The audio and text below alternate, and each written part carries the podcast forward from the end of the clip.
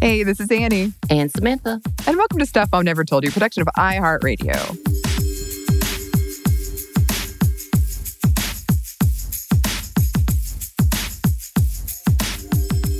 And welcome to the first segment, or I guess it's sub-segment, Yeah. of Women Around the World, fictional women around the world, Yeah. where I highlight influential fictional women or influential to me or you listeners, because you can always suggest. I do feel like it's funny. I feel like you come up with this idea for a segment highlighting real women who are doing powerful things. And I'm like, but what about the fictional women? Can well, we do that? the thing. Like, we wanted these episodes to be easy, educational, and move like quick. And Mhm. we know what your expertise yeah. are. Thank you. And yes. one of those is understanding and really getting in depth with these fictional characters that people connect to. So Yes. it's a thing. It's definitely a thing. Yes. And th- this will be probably once a month. That was our intention, but sometimes I'm sure events will come up and there'll be real women actually doing things and this might get moved. Uh, but I won't be offended. And for this first subsegment, I wanted to start with Abby Anderson, which was actually your suggestion, Samantha, and I just took it and I was like, yes, okay. it wasn't a suggestion. It was my assumption that you would automatically start here. Well, I took it as a suggestion, and here we are. so, this There is. Abby from The Last of Us 2, and there are spoilers in this episode. I feel like I've accidentally spoiled this for anybody who listens to this show many times, but I will put it out there. If you've somehow amazingly avoided spoilers, including from me, this one will probably spoil you on a lot of big plot Right. points in this game. And Samantha and I, we have this chant where we say Abby, Abby, Abby. I got a relationship with this character. I feel things. You do. I do. so The Last of Us 2 I just became the most awarded game of all time. And they just cast the HBO show, which was the day I was getting many, many messages. You are. And I really am determined to be Abby. I'll start working out. I'll take the death threats. I won't be happy about it, but I'll take them. But apparently everyone thinks I'm more of an Ellie. So I would happily play her too. I'd have less working out for me. right. So HBO, here I am. I really like that you took a straw poll and you were so determined, even though I had been telling you for months now, because you keep Mhm. saying, I'm an Abby. And I'm like, no, no, you're not. Everybody individually told you, no, you're not. You're Ellie. And you just refused to hear it. So the surprise when you texted me, like, was it a week ago? Where, where you were like, what? Everybody thinks this? I was like, how are you surprised? You told me your friends told you you were an Ellie. I told you you were an Ellie. How are you surprised by this? What is happening? I thought I'd at least get one. I legitimately, apparently, this is a great way to rile me up too. Yeah. I really wasn't trying to be obstinate. I believed it. But because everyone else had a different answer, I actually sat, no joke, I sat down in silence for like two minutes and just thought about like my features and the characters' features. And I was like, okay, I see it. So never say minds can't be changed. there you go. I did find that really cute though, because as we are talking about the show coming Mm-hmm. forward and whether or not who's going to be what cast, you know, we already had our predictors because as we've talked about previously, when someone loves something so much, your group is going to get caught up in it. And you love things and feel things really deeply Yeah. on specific things. And Last of Us has to be one of those things to the point that you made sure that someone else played this so you can just watch and revel in the feelings Yes. of being a spectator. Like that was a really big important thing for you. And I found Uh-huh. that interesting because I ended up being a spectator too because I definitely would not play this. I, I don't get it. I barely am able to play Mario Kart, but like to watch you revel in Yeah. and get caught up in this. Of course, all of us had feels after that about who is what and where, even though it's not as deep for us as it is for you. Yeah, I'm excited to see what happens with the show to see if people like really get into it. Like they have other HBO shows. Very, very excited. And I mean, the story is great. And I know we've talked about it before, but like baseline zombies have wiped out most everybody. The world is a violent apocalyptic mess. There's no cure for this zombie thing until we find out that our protagonist, Ellie, is immune. And Ellie was definitely going to be one of these focuses for one of these episodes, future entry for sure. And there was a chance at a cure, but it would have killed Ellie. So Joel, the character you're playing, killed everybody in the medical facility, or pretty much everybody, before they can perform the surgery on Ellie. So that's the first one. When you start the second one, the main antagonist at first glance is Abby Anderson, who killed someone Ellie holds dear. I feel like it's really obvious Mhm. who, but I won't say. Uh, violently, very violently kills this person, but she lets Ellie go. So you spend the first half of the game hunting Abby, killing her friends, absolutely hating this person. Like that's your drive. And then, just as you've reached your climactic confrontation with Abby, it's finally happening. It cuts like literally right then. it cuts to her side of the story and it makes you, the game makes you play as her, like on the same timeline. And as a player, you build empathy with her, or you're supposed to. Um, or at the very least, you understand she's more than just a villain.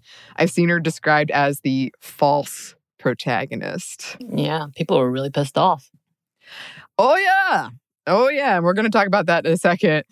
Uh, so it turns out her father was the lead surgeon about to do this surgery on Ellie that Joel killed. um, and she has been out to get revenge on his death and the deaths of all the other Fireflies that day. And the Fireflies are sort of this group that's trying to find a cure.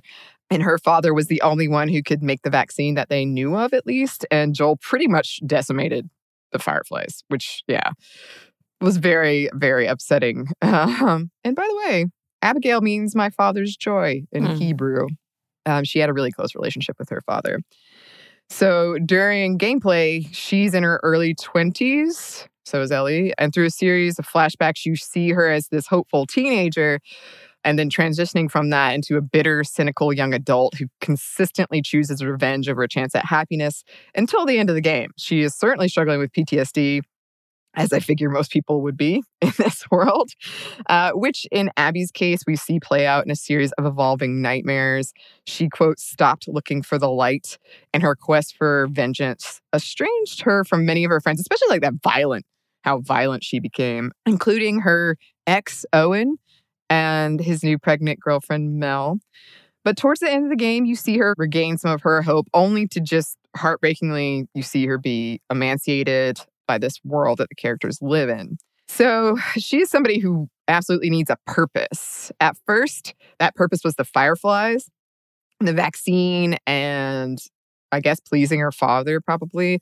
And then that purpose became getting revenge against Joel. She physically trained to be stronger than him. Um, if it's not clear by my past comments, she's really, she is really buff for much of the game. then her purpose becomes being a WLF soldier in a war with local religious groups that she later realizes is just perpetuating this cycle of violence. Uh, but she is chosen as the top soldier to lead an assault against this religious group. Then her purpose becomes protecting Lev, who is a uh, trans person, young trans person she meets, and continuing the legacy of her father and the wishes of her friend slash past lover, Owen. It was not getting vengeance that helped her get over her father's death, but helping others.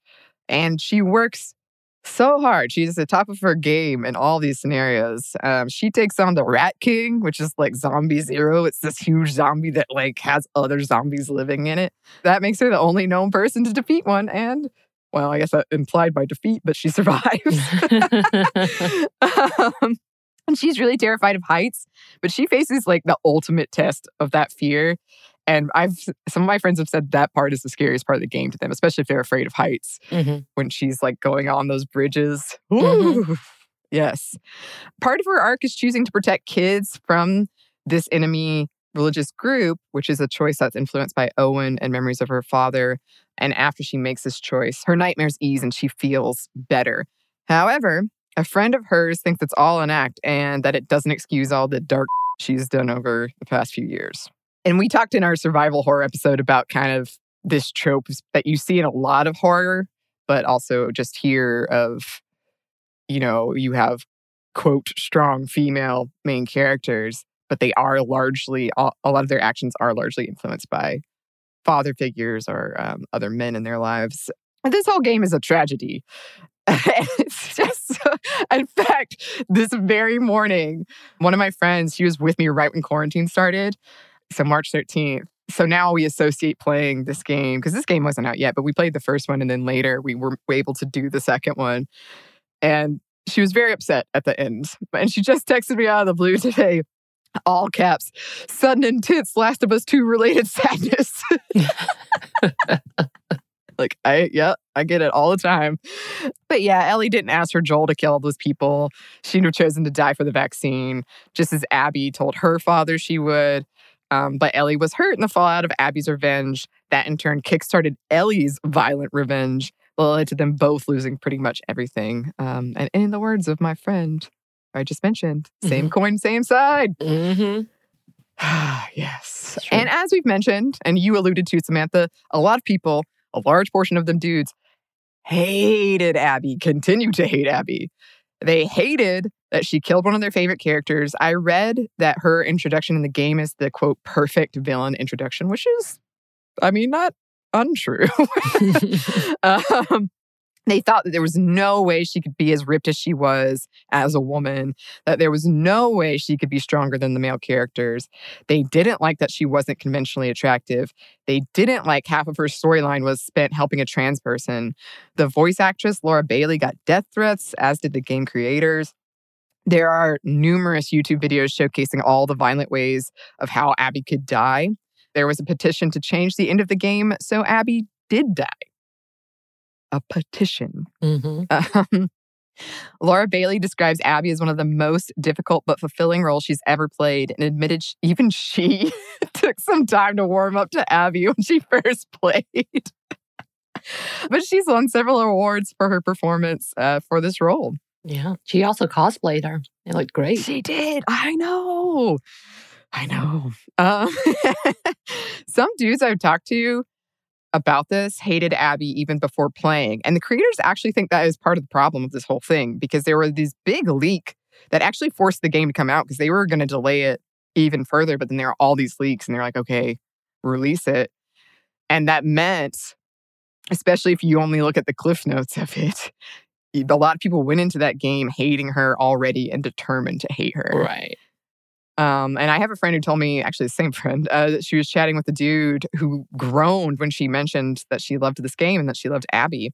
My friend asked him why, and he admitted he'd never played it. He just heard things. Mm-hmm. hmm And I would be curious if, since women are usually more empathetic, if if they are more likely to forgive her, at least not outright hate her.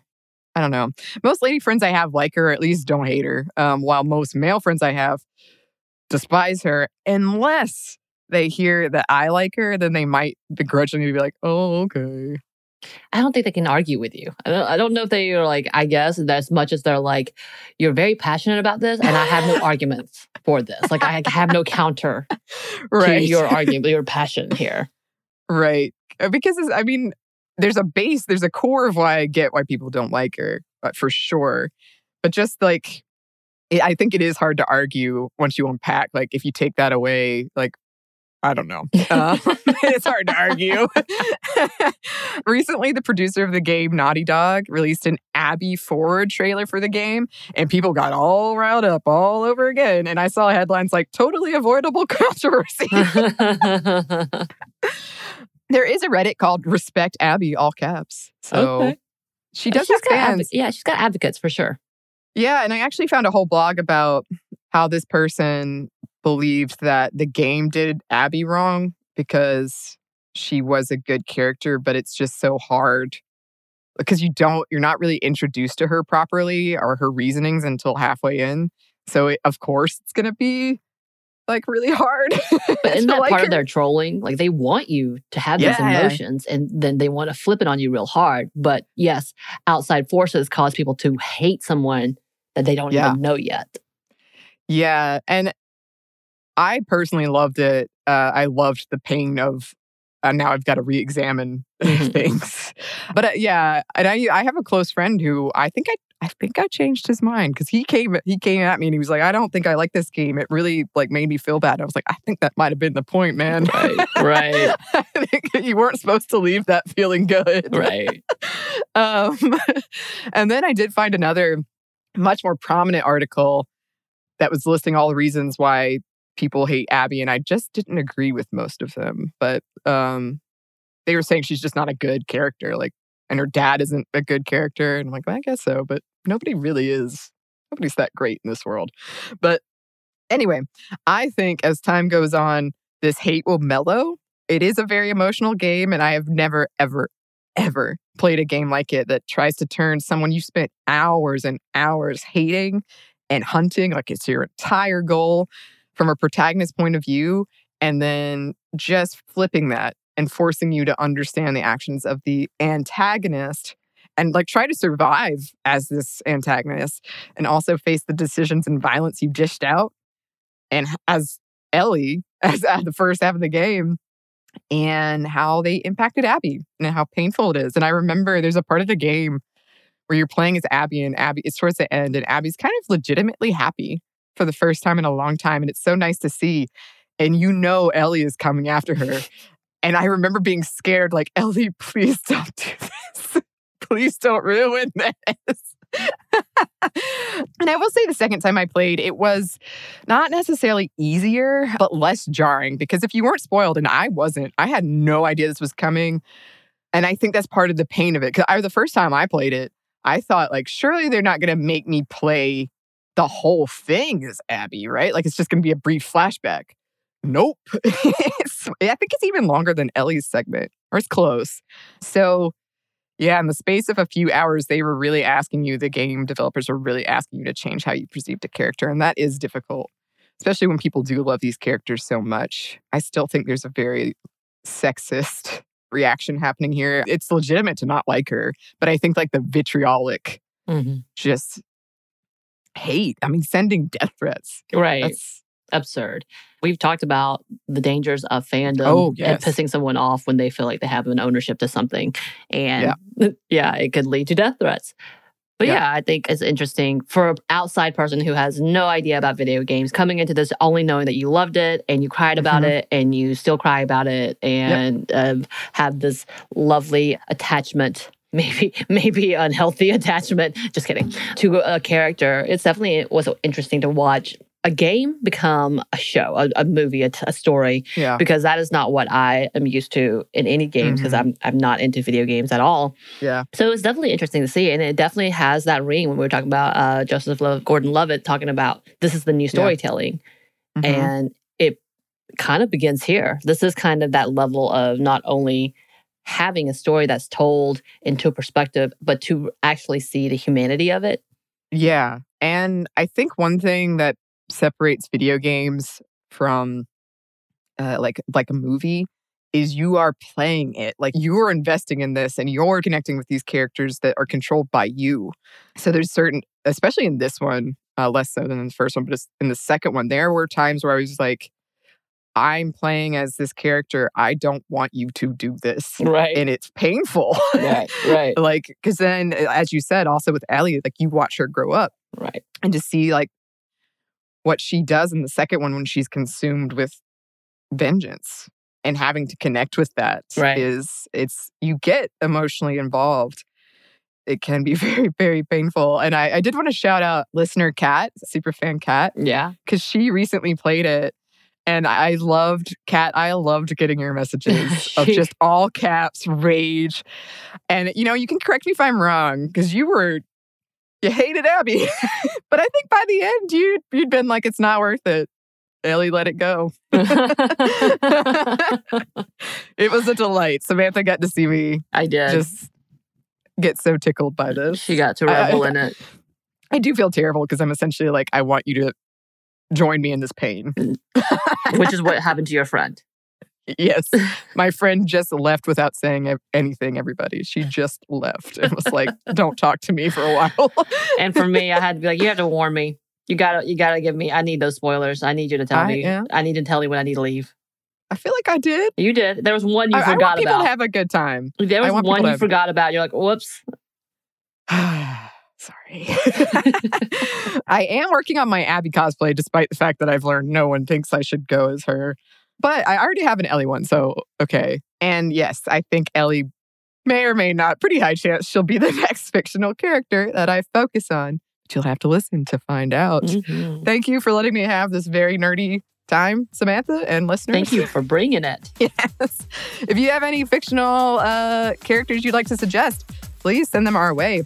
Our email is stuffmediamomstuff at iheartmedia.com. You can also find us on Instagram at Stuff Mom Never Told You or on Twitter at Mom Stuff Podcast. Thanks as always to our super producer, Christina. Thank you.